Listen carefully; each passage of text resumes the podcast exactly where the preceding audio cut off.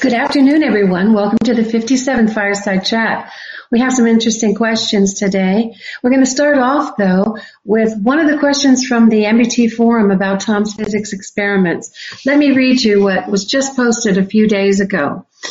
I was also sent out in the newsletter posted on CUSAC on Facebook and uh, sent out to the uh, CUSAC donors. Tom's experiments are being done by a team of credentialed academic professionals employed by a West Coast university that is under a year-long contract to CUSAC to perform the experiments outlined at the MBTLA 2016 event. This team, a collection of senior faculty and students, are enthusiastic about exploring the potential connection between physics and consciousness. CUSAC's contract with the university took longer time than expected to finalize, but the team is now in the process of gathering the proper equipment and negotiating the learning curve required to set up the first experiment. Of course, CUSAC's research project must be integrated with the team's normal teaching, learning, and mentoring duties. As experimental results become available however they turn out, Tom will provide a full disclosure and explanation of the results in various public forums, such as YouTube, the newsletters, and at his speaking events. All right, hope that answers your question for you. That's the latest.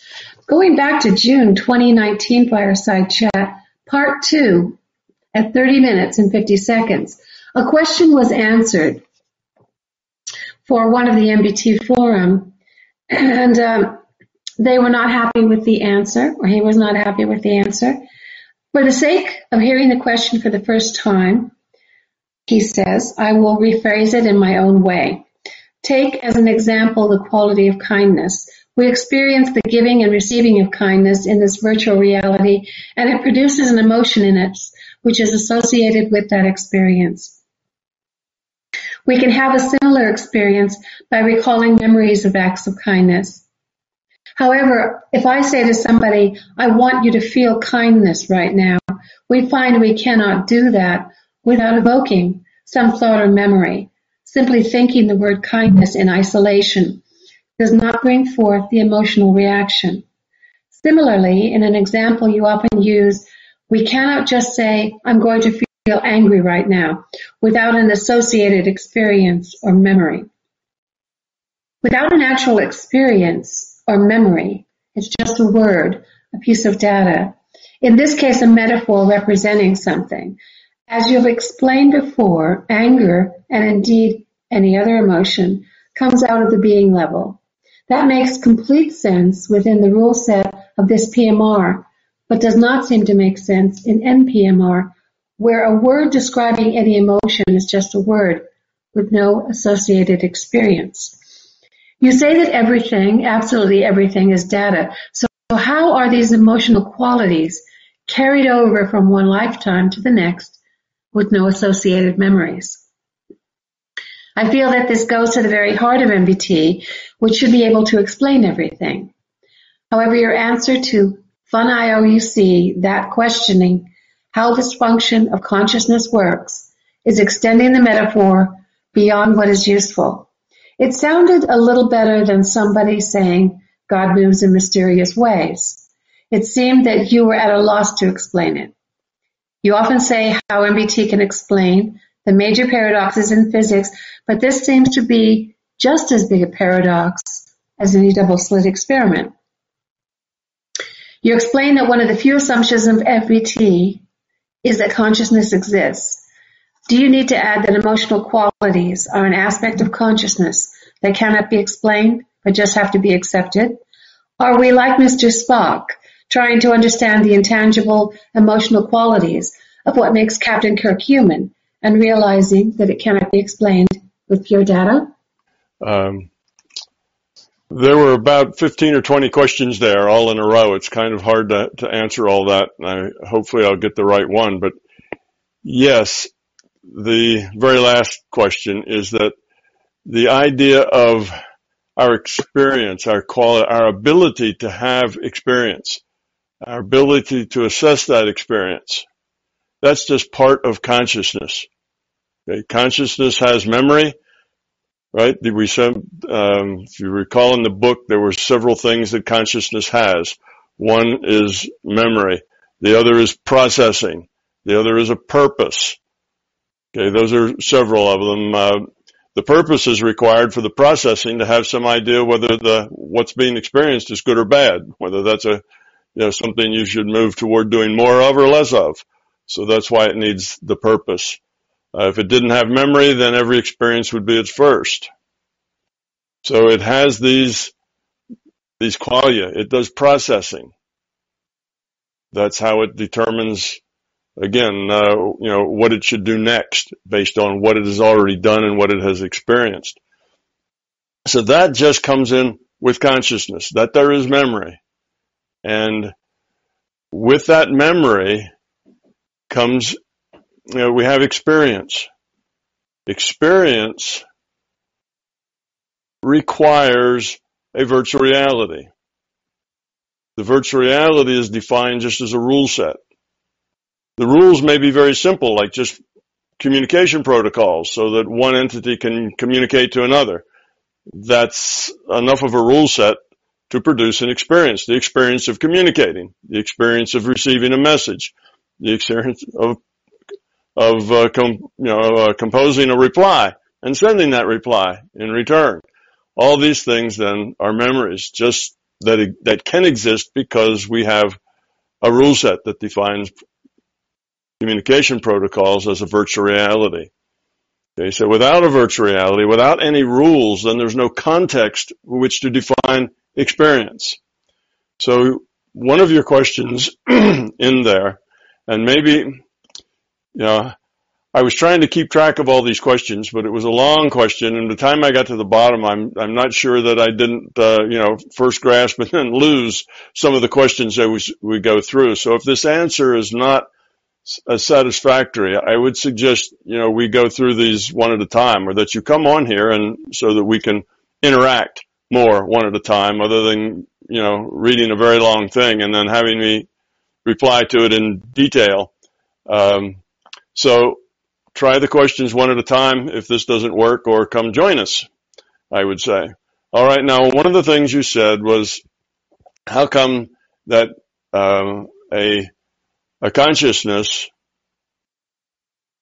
um, seems to seems to lose the experience okay from from one lifetime to another that was one of the things well that seemed to be a little different than the rest of the questions it loses that experience because when that free will awareness unit is created to be the maker of choices for an avatar that free will awareness unit is not given any intellectual data. It's only given that part of it that defines the quality of its consciousness. Okay, that's that all it has. It doesn't come with information about what it did last time. Well, that doesn't mean that that's impossible. Those that situation can happen, but it's not normal. It's not the way it usually happens. The exceptions are probably exceptions that the LCS makes just to provide us with interesting things that help us see bigger pictures. Or maybe something that is so obsessive that uh, they want a little bit. It's necessary for what they're going to learn next time to start with some issues, if you will. Maybe a fear of spiders. So that's something they want to work on. So maybe they'll bring that with them into another lifetime just because that's something they need to work on. Maybe that that was an obsession before and created a lot of other problems associated with it, so they bring that with them. So there may be special reasons why some people sometimes bring uh, emotional and even intellectual content from another life, but it's not the standard. It's not what happens most of the time. And all of those exceptions have reasons for why that exception is a good thing to do for that individual. Okay, whatever that answer to that question is. So Donna, re- refresh me on some of his first few questions so that I, okay. I don't I don't miss I don't miss sure. those. Um, I'm going to extract one. You say that everything, absolutely everything, is data. So how are these emotional qualities carried over from life, one lifetime to the next? with no associated memories. And I, I think he's okay. talking about intellectual data of the avatar, perhaps. Yeah. Okay. Well, that's a little bit, um, at least the first part of that is that the ability to have experience, the ability to have feelings, the ability to have interpretations of an experience based on what's on past experience. All of that is just a property of consciousness. What consciousness does. That's the fact that it has input, you know, and it processes the input and it has memory. All of those things are properties of consciousness. So the ability to uh, well, maybe we should get into a discussion of qualia. That's kind of the same thing. Um, you know, feelings about things. And qualia are not only feelings, they're, they're differences in perception. And basically the way the qualia work is that in our biology, this is rule set now, in our biology, the rule set allows for all the possible permutations and combinations of all the various chromosomes and you know other other things. When that sperm and egg come together there are literally billions trillions of possibilities of what can come out the other end. That's why no two people are exactly alike. Even twins that come from the same you know zygote come from the same egg and sperm will have some differences so and those differences, of course, expand as their as their experience expands. Those differences begin to begin to grow. Um, but in any case, we're all different, and that's because there's such a huge number of ways that a person can come together to be. So our eyes are a little different. We see things differently. Somebody's cones and somebody's rods are slightly different than somebody else's cones and rods. Slightly more sensitive or less sensitive or whatever, you know, hearing, more sensitive, less sensitive. All our senses come in a almost an infinite variety of possibilities to where they're very acute or maybe they're not or maybe even we have what's called what uh, sen- um, sensia something like that where you you combine senses you know you you combine maybe sight and smell. So, or, uh, you know, well, you would smell a rose, but you may get a, you know, you may smell things that aren't really smell related. Your senses can, can, um, kind of get, get, um, that's not really confused. It's just the way the wiring in your brain has gone together so that according to the rule set, when you see a particular thing, you may get a particular smell even though that thing doesn't have, you know, a, smell associated with it to anybody else.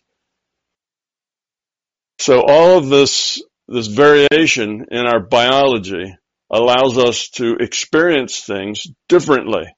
So we all see a different shade of red. You know, we all have a different reaction to a particular sort of thing. Uh, we all feel that, that uh, example of happiness you know, the, our sensation of happiness is, uh, is all different. And we learn what these things are. We don't come with these ingrained or, or predefined. We learn what they are. So when we are young and something happens and people are smiling and, and maybe jumping up and down and hugging and that sort of thing, and somebody says, oh, we're all so happy. And if this is the first time you've ever experienced happiness, then that will give you an idea of what this word happiness means. But it's going to mean whatever you interpreted that event to be. You see, it's your own interpretation of what was going on there. Well, people seem to be having fun. They seem to be smiling. Everybody is having a good time. So that's what happiness is. So we learn words and we attach experiences to them, meaning to them. And because we, if we all live in the same culture, then we tend to come up with very similar ideas of what's red and what's happiness and other sorts of things. And we have feelings. Uh, the ability to feel is also just a, an innate function of consciousness. Consciousness can have feelings. It's part of being conscious.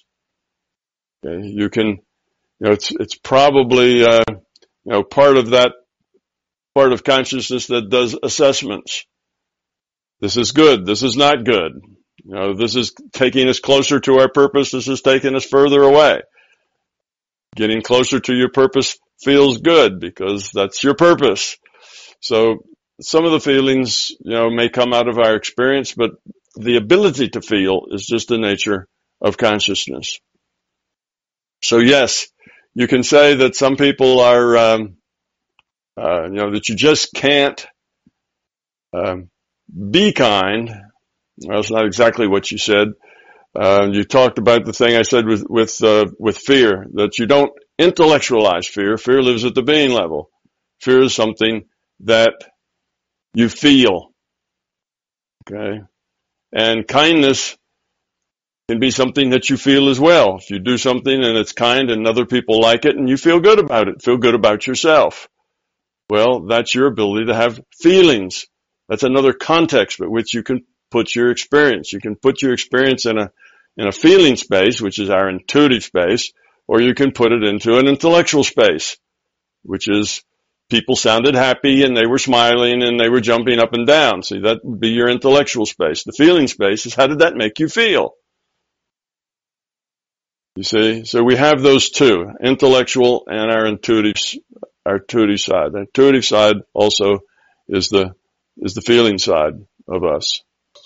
Okay.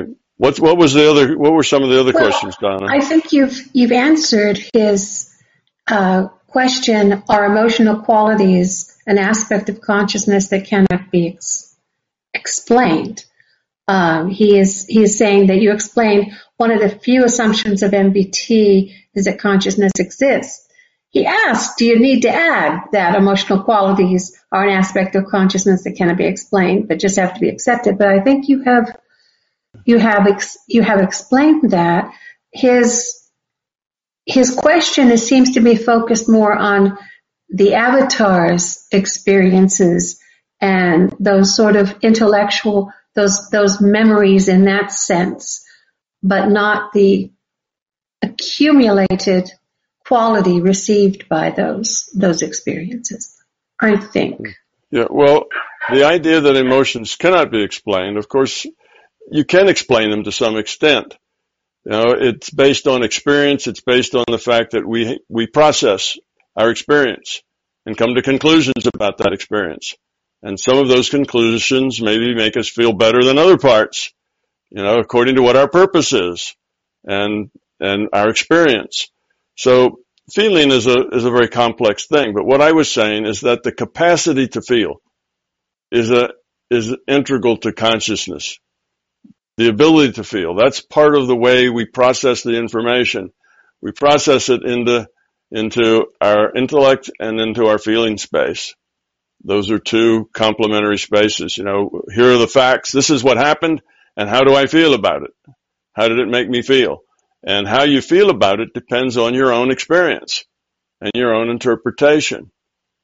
It doesn't, it's, it's not that each feeling comes pre-recorded, you know, in consciousness. is that your feelings are developed over time, but the capacity to feel is an intrinsic part of consciousness that needs no further explanation. You know, it's just, that's just part of consciousness, just like awareness. Feeling is another part of awareness. You know, awareness isn't just intellectual awareness, it's feeling awareness. So when you say consciousness is defined as awareness, well, feeling and intellectual are just two different aspects of awareness, and they both define consciousness. Thank you, Tom. And Fun IUOC, if that didn't answer your question, you've been invited onto the fireside chat to discuss it. yeah. Yeah, there were okay. just too many questions there for me to deal with all of them. Um, it's complex and it's and it's interesting. Yeah, um, but it is very interesting. So, so if that's not a good answer, then please come on and and then we can kind of have conversation about it. And uh, I think it would be an interesting topic to take up.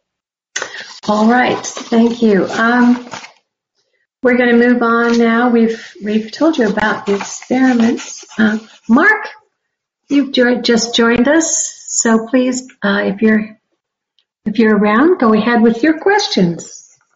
Hey Tom. There you are. Hi Mark. Uh, first, I want to say thank you so much for MBT and the book. It's really been a great learning tool for my growth. Appreciate you. Uh, you're welcome. Uh, Mike, I have a lot of questions, but my first one is how do we as avatars or consciousness perceive information? For example, say a contrail coming from an airplane is information. Do we perceive it from the perspective that we are sitting in the airplane? We think we're standing still and the contrail is moving behind us at 500 or away from us at 500 miles an hour? Or is our perspective that we're from the we're standing on the ground looking into the sky, seeing the contrail standing still, but the airplane is flying away from it at 500 miles per hour? That just depends on you know your sense data. Uh-huh. It's just a matter of your sense data. If you're on the airplane, your sense data sees this wispy smoke, you know, moving away from you because at that point you're you're what your coordinate system, your location is on the airplane going 500 miles per hour, but you don't feel that. You don't sense that, but you can see that the, that the, uh, the white, uh, vapor is receding, is moving away from you. From the ground, you see it differently. So you, you get different sense data depending on how you look at things. You know, you get different sense data. If you're standing on, uh, you know, if there's a, a, a crash, and you have a person standing on each of four corners, let's say it's a crash, a crash at an intersection, and you get people standing on each of the four corners, they'll all see something different because their perspective is different. Some of them will see some things and some of them will see different things. So what happens is you have a data stream that is sent to consciousness that says that data stream contains the information that that avatar's senses pick up. That's what the data stream is. It's to mimic, you know, it's what the avatar's senses would pick up if the avatar had senses. You know, that's the, that's the thing. And you get that data. Then you get to interpret it according to your own experience. And if you don't have any experience about it at all, you really don't have any way to interpret it. You don't know what it is. You maybe just see it. Well, gee, there seems to be steam coming out of the back of the airplane. I hope we're not on fire. You know, you may have no experience of a contrail or uh, how that might be made or what's going on inside that jet engine that would uh, that would cause that uh, you know that vapor stream. And in which case, you don't know how to interpret it. Just seems like there's something leaking out of your airplane that's moving away from you, which would seem odd. So it's, it's, uh, that's all that's going on is you get a data stream which explains and describes, I guess describes is better, describes what the avatar is experiencing through his five senses. And then you get to interpret that data in terms of your own knowledge under, and understanding, your own experience. I guess my question would be if that information and the data stream is light, is that light moving towards us or away from us? You know, speed of speed of light, you know, Planck's distance. How how is that information coming into the data stream? The data stream does not depend on on physical process. This data stream is consciousness to consciousness. Okay. We're all part of this consciousness thing. There's no distance involved. So there is no uh, propagation of information through consciousness. Propagation requires a concept of space. And within consciousness, there, there is no space. Now within the virtual reality where we've defined space, okay, now we have a 3D virtual reality we call the physical universe. Now it takes, uh, you know, time for light to move from point A to point B and it can only move as fast as, as one pixel of distance for one pixel of time, and it just can't move any faster than that. Mm-hmm. So that's happening at the physical level.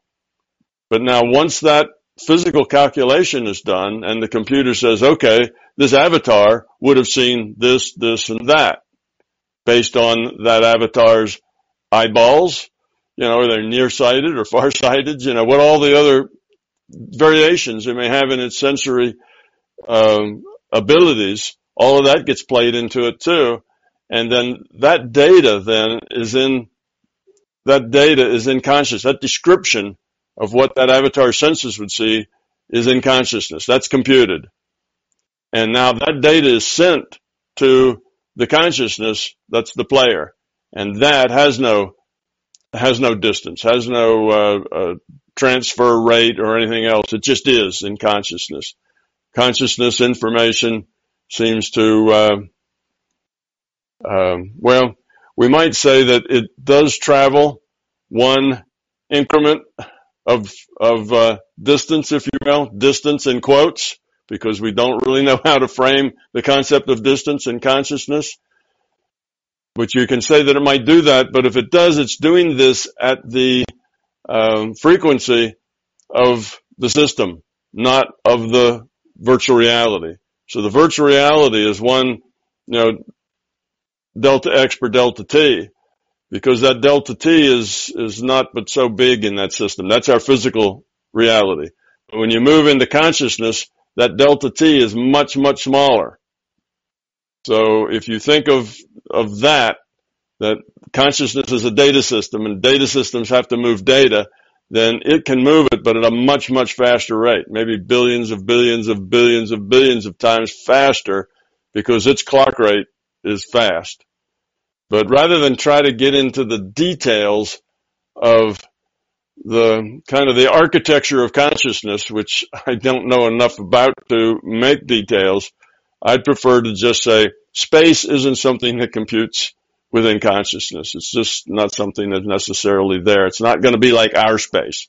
Okay. It's not the same as, as physical space is to us. It would be a different sort of, sort of concept and yes, it may have to it may have to uh, do things at its own cycle rate, but to us that would be pretty much instantaneous.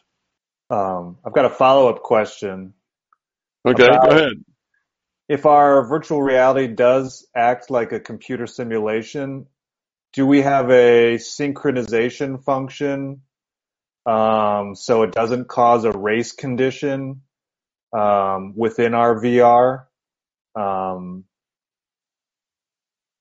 is that is that possible? Tell me, what's a race condition? Race condition is so the so the so the bits of information don't jumble up. It's a clocking mechanism, a clocking cycle, a data synchronization cycle. Well, I don't know enough about that detail to answer that question other than just a general answer, which is if there's a problem with data, you know, getting wadded up because of timing, then the system would have had to solve that problem.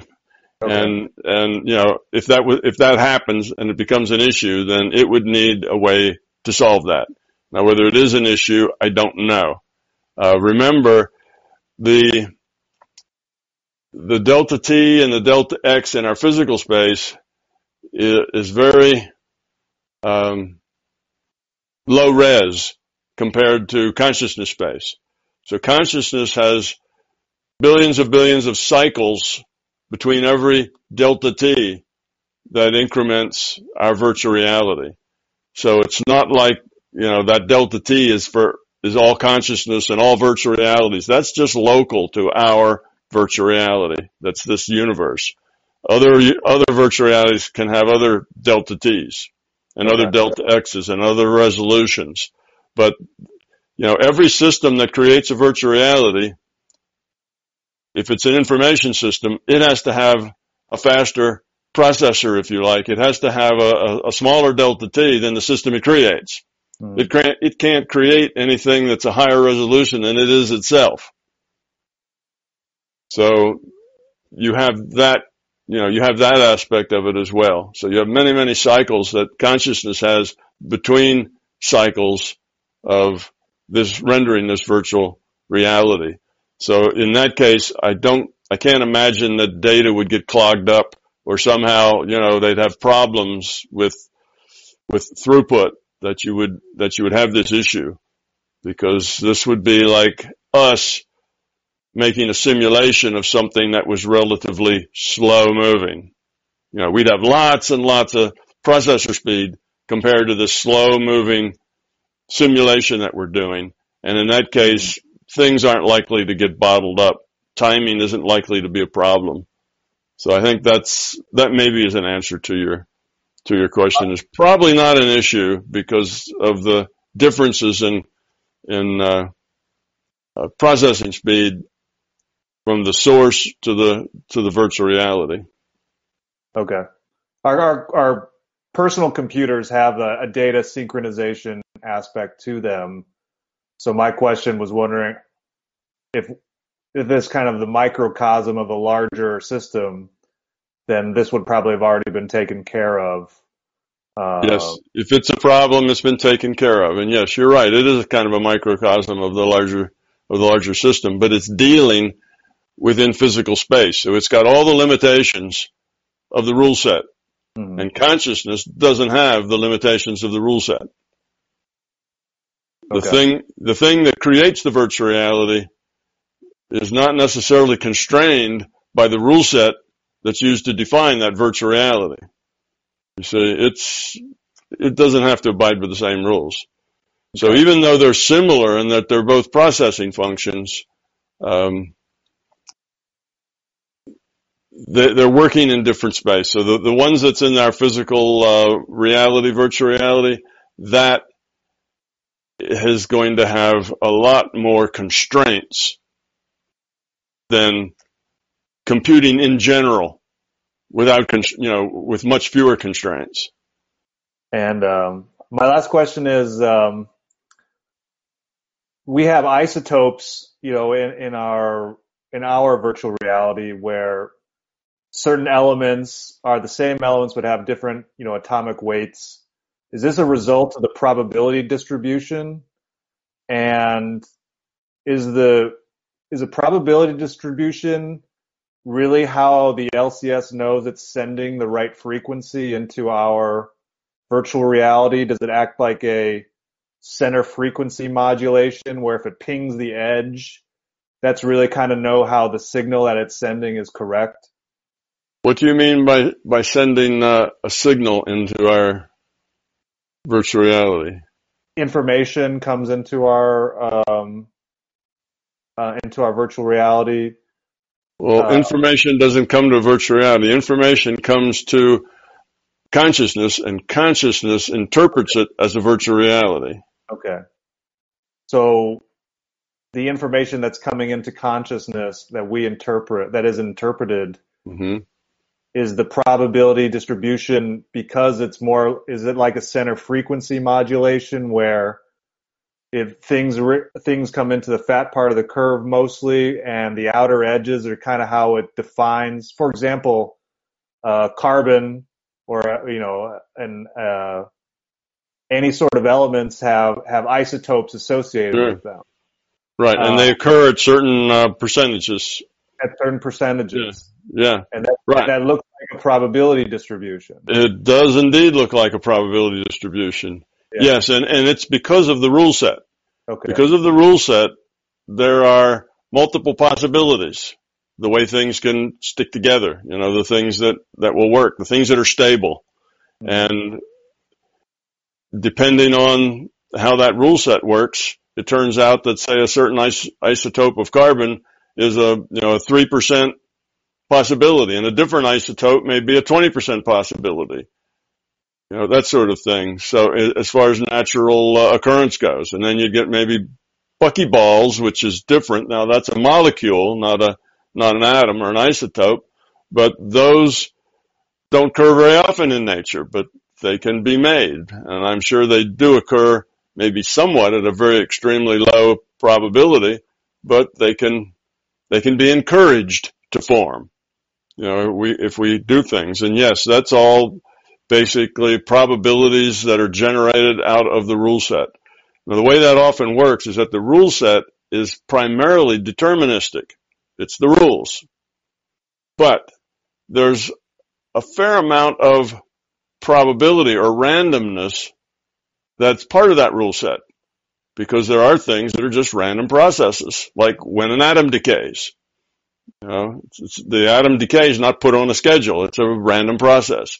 So there are random processes the way things work. And those random processes are part of the rule set. But except for those, the, major- the majority of the rule set is deterministic. this is the way how, you know, this is how things work. That's basically the physics. But sometimes they can work this way and sometimes they can work that way and sometimes they align themselves up in these percentages and all of that then is part of the possibilities of the rule set being what, uh, you know, it, it branches out like that because of the randomness of the possibilities. You know, so you have probabilities and possibilities. And where you have a lot of possibilities, they all aren't going to be equal in their probabilities. So all those possibilities have probabilities of different sizes. And then when somebody here makes a measurement, when somebody here goes in and, and looks at something, what happens is you get a, a random draw from the probability distribution of the possibilities. So in that case, you're more likely to draw out those things that are more probable and less likely to draw out things that are improbable. But occasionally you just draw out something that's very improbable. And that's just a kind of a, a weird thing that seems, wow, you know, we don't get that very often, but every once in a while we do. That's why you have things like tunneling, you know, tunneling diodes is that uh, the probability that that particle is outside of that uh, energy well that contains it is maybe one in a million. But if you've got a billion or 10 billion particles in there bouncing around, well, one in a million happens enough to give you a small current, you know, and that's then the leakage, you know, out of the well. That's supposed to be impossible. Well, it's not impossible. It's just very unlikely. See, that's you know, that's how we get those sorts of things. So those unlikely things do occur one in a million. But if you got enough, it's something you can measure. It actually becomes important. Does that answer your question, yeah, Mark? That's, yeah, that's perfect. Thank you so much. Yeah. Thank you, Mark. Um, we have a new member with us today, a new guest, Adrian. Adrian asks, could Tom give us his opinion on cryptocurrencies, especially the Bitcoin movement and the blockchain technology, and whether he, further, whether he thinks that the cryptocurrencies will replace ordinary money in the future? Well, yeah, I do have an opinion on those. Um, it's uh, a little off topic here, but it's a, it's interesting. I, I think it's a very interesting subject, and that is you know, Bitcoin. The idea of cryptocurrencies are one of these things that has uh, a, an upside and a downside. It's got a wonderful upside that basically takes um, banks out of the equation, makes the financial transactions simpler, more straightforward. Uh, it basically levels the playing field for a lot of different players. So it's got some good attributes to it. It's something that's hard to suppress. It's hard to manipulate. It's hard to cheat. It uh, has all those advantages. But on the downside, it's got a dark side as well. And the dark side is that this ability to be anonymous in all of your financial transactions also is a huge enabler for those who would like to slink in the background and not be noticed. In other words, for criminals of all sorts. So what uh, used to be called money laundering, which is where you take money that was tainted because it was ga- it was gained illegally, and then launder it, which means make it so that it's no longer trackable to that taint. You know that is illegal. But basically, with Bitcoin, that solves that problem. All the money's laundered. Any money, however you get it, no matter what the source or illegal or illegal, it's just as good as any other money. So Bitcoin is like the uh, you know the optimal money laundering scheme. It uh, again it enables people to uh, to uh, buy and sell things that are damaging and hurtful, things that are illegal, things that uh, are not uh, profitable for the society. So it's got this upside and downside to it. Now, if we were all well developed, well evolved consciousnesses with low entropy, where we weren't interested in exploiting the dark side, the dark potential, then something like the cryptocurrencies would be terrific. It would open up freedom of expression and freedom of information kind of better than anything else. At least the idea, kind of the, the blockchain concept opens up, um, makes it difficult for people to suppress information. Okay. And that's a good thing. So how do I feel about it? I feel, you know, ambivalent in the sense I see its good parts, but you can't get the good parts without the bad parts. And right now, the bad parts tend to be as big and as, what can we say, um, they affect our culture and our society probably as much, if not more, than the good parts. So right now, if you looked at Bitcoin, you might say that it was a net negative, depending on, on where you are. And that's if you, if you understand what's called the dark, the dark internet, you know, that negative side of it. So I don't know, you know, not, that's just me making that up. You know, you'd have to do a lot of research to actually say that with some conviction. So I don't think that in the near future, it's likely to become, um, standard, all the currencies in it. I don't think we're grown up enough. I don't think we as human beings have evolved sufficiently to care enough about each other to deal with the, with the dark side of this just yet. And the dark side in a society full of people wound up in fear is pretty dark. And, um, the light side and the good side of it is actually pretty, uh, pretty good. It's, it's about freedom. And that's a good thing. But I don't think we're ready for it just yet. We got to grow up some, or we have to have ways of, of, um, dealing with it that help reduce the dark side. But I don't know that there really is because it's, you know, it's like any other kind of technology. You take a gun, you know, the gun isn't an immoral thing or a moral thing. It can be used for good. It can be used for bad. So would we be better off without guns? Is the bad that we get from it worse than the good that we get from it? Well, that's the kind of choice that we're going to have to make in our culture about these cryptocurrencies. Does the good outweigh the bad or does the bad outweigh the good? And if the bad outweighs the good, then we may decide to, to to ban it, to make it illegal. We may decide to ban guns and make them illegal. You see, it's one of those kinds of things. So you look and see how does it affect the culture overall, and then the culture is going to have to come with terms to, terms with it. And right now, the culture isn't coming to terms at all. It's just it is, and it's doing whatever it does. It's got its dark side and its upside, and nobody's really trying to rein it in just yet. But will somebody well get to the point where the dark side is, they think is more than the upside and they'll want to get rid of it and other people will fight to keep it because they see the good side and how our culture will work that out. Who knows? But I don't think we're ready to go, to go there yet. Um, with that being our major way of transferring money. That's too bad. It would be nice if we were, but I'm not sure we're ready for that yet. Okay, thank you, Adrian. He may have another question, um, and we can uh, bring that up later. Right now, we'll go to Carolyn. I wanted to ask, since um, I am in, I have a new job, and it's kind of, I kind of have to deal with like a lot of um, businessmen, and some tend to be also very uh, kind of narcissistic or like have narcissistic tendencies and uh, it's usually it's uh, something like that happens because they got rejected in their childhood and they didn't get as much love as they needed.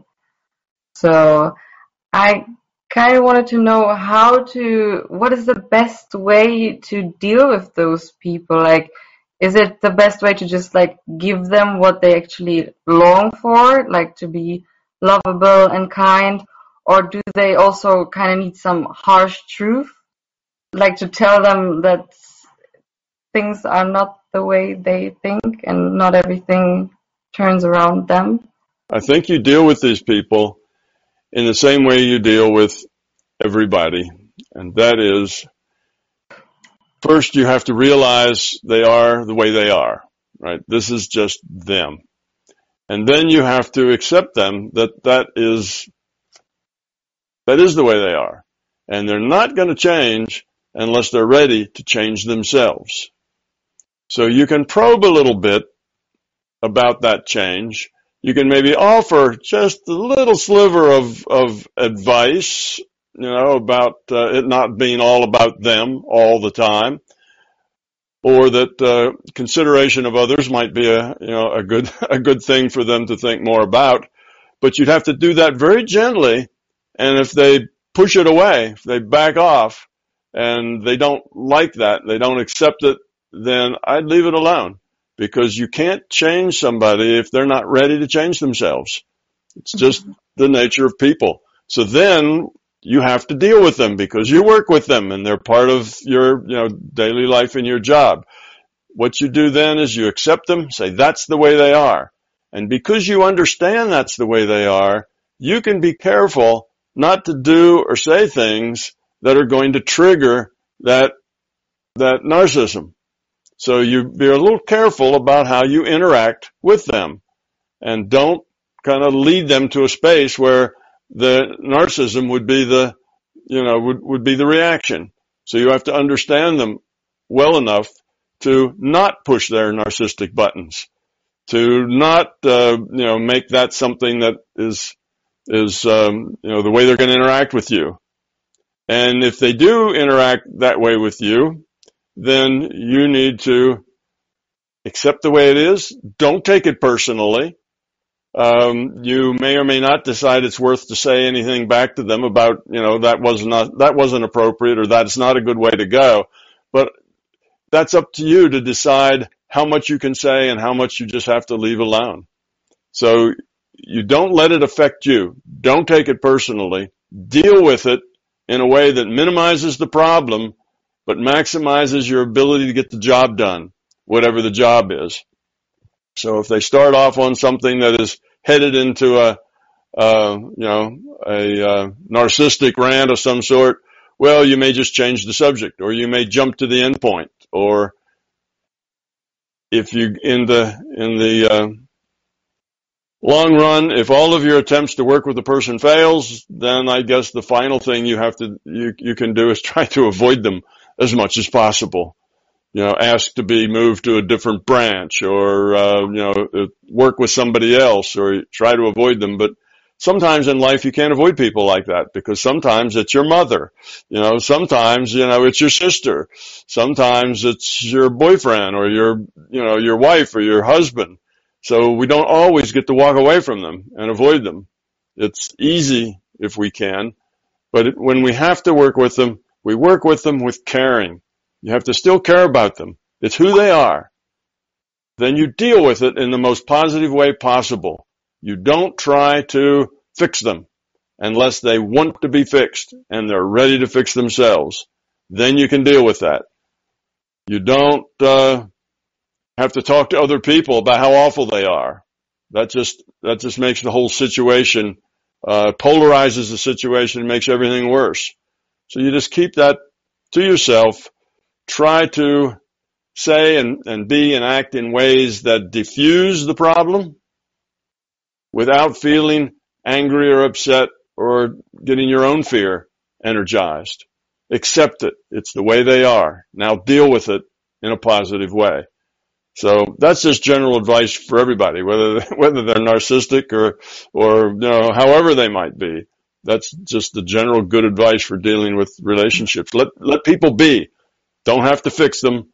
Don't have to tell them how wrong they are. Don't have to point out their, their errors. Don't have to point out why they're making things less efficient or why they're a problem. Just work with them in the most positive way you can without any negative feelings toward them. Okay, thank you. Thanks, Carolyn. Uh, Cheryl, go, please go ahead with your question next. Nice to have you here. Well, I'm always glad to be here with such fine beings. um, the last time that we spoke, um, one of the last times, we we had talked about the relationship between right and left brain people, and I'm in a left brain, right brain relationship. And you basically told me that, well, you told me leave him alone and, and that they are the way they are. And as I started changing how I was interacting, I realized that it wasn't just about just that relationship. It was about the whole time of me trying to fit into a left brain world that I didn't fit into. And I couldn't understand what was happening because I thought we were all human beings and we all thought like, uh, you know, similarly, at least. And so then I realized that I was kind of taking some of that out on him and I didn't know it.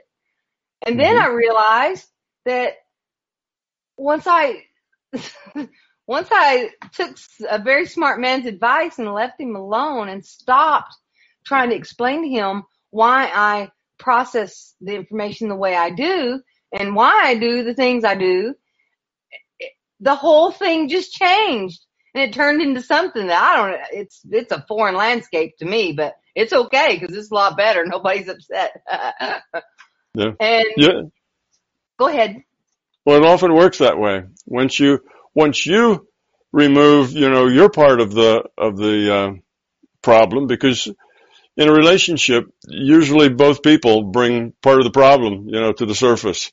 And when you take your part of the problem away, then sometimes, many times, the other part of the problem just kind of disappears all by itself.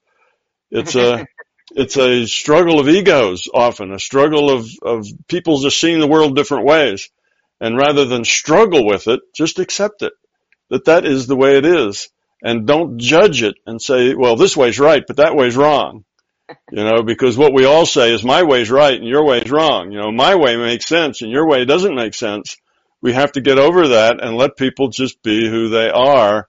And then they can let you be who you are. You can let them be who they are. And then you can get down to the really fun parts of sharing and, and, you know, having a great relationship because you're not fighting over things that are both just, you know, ego versus ego. Yes. And what I found is that I was, uh, I was not really able to accept our differences. I wasn't able to accept his differences because of all that other baggage from years ago of trying to deal with the left brain people in our system.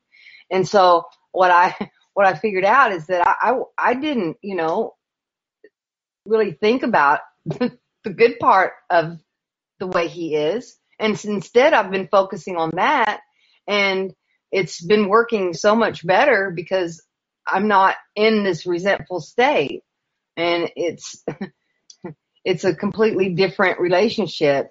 And I think that for a lot of people, you know, when we get into those ego struggles, I think that the biggest piece that kind of diffused the situation was me accepting him the way he is, not how I needed him to be or, or needing him to understand me. Um, now we just laugh about it and we don't understand each other and it's okay. We both accept it just the way it is. And it's been a lot funnier because mm-hmm. instead of getting that funny look and then trying to explain ourselves, it's like, wow, I don't even know where you just went then. It must have been fun. and so it's just changed our whole relationship. I just want to tell you thank you for patiently working with me on that. You had to tell me 18 times until I finally figured it out, but I think I finally did. And I just want to tell you thank you. And, and everybody needs to know that, that we can all do this. We can. Yeah. Right. it's just not easy. Thank you, Cheryl. Yeah.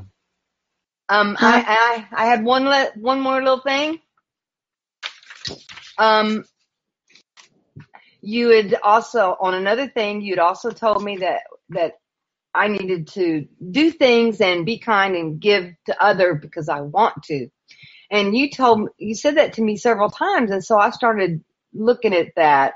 And I I thought that when I was being kind and and doing for other because I like that. I, I was a nurse my, my whole career. So I thought that a lot, I was doing that because I wanted to and because I like to.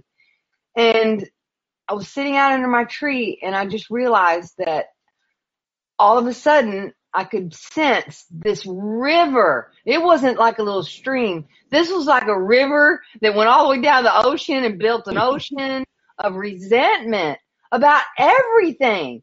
And it was completely out of my awareness and it really took me off guard because it's like, oh my gosh, how could all that been there? And I was not even aware of it. Um, I did help my family out when I was young.